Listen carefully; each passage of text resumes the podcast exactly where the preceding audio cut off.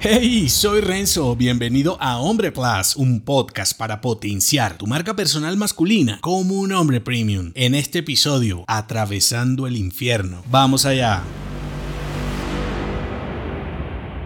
No esperes fuego, demonios y tipos buscando huir. La penitencia de un hombre se disfraza de felicidad. El abismo de un hombre contemporáneo se conecta con su capacidad de ser autosuficiente, sus habilidades para jugar en el sistema capitalista y en su valía para afrontar los desafíos actuales con las armas precisas en los entornos hostiles. El infierno es no ser suficiente, no enlazar, no liderar y gestionar tu propia vida y en consecuencia no ser bueno siendo un hombre. Entonces, este infierno, como me gusta llamarlo, es la narrativa común de los medios manipulados, haciéndote pensar que necesitas más, que te mereces más. Y claro, con tantos presuntos requisitos para ser un hombre exitoso y estar contento, no hay calendario ni cuenta bancaria que aguante. Para luego activarse la siguiente dimensión de la matriz, como no tienes suficiente, eres un fracasado. Ahora eres una víctima del sistema, volviéndote un tipo resentido, frágil y feminizado, vulnerable ante los iluminados digitales que, bueno, harán lo posible por sacarte al otro lado, porque habrás perdido tu dignidad y el reconocimiento de otros hombres para liderar tus negocios, hogar, manada e incluso tu habilidad masculina de conquistarte a ti mismo. En cualquier caso, te quedas en la mitad del infierno y no avanzas ni retrocedes, acabando con tu voluntad, valía, inteligencia y capacidad de volver a empezar como un hombre renovado sumándote a la banda de los tipos mediocres, conformistas y cancelados, esperando que alguien se responsabilice por tu poca hombría. En este caso, quizá ninguna ayuda, mentoría o terapia te funcione. Me gusta este pensamiento cuando estés atravesando el infierno. Simplemente sigue adelante. No sea que te acostumbres o peor, siquiera seas consciente de que se pasa mal estando dentro, quemando tu presente y futuro y con ellos cada uno de tus sueños. Si te gustó este episodio, entérate de más en nombre.plus. Hasta pronto.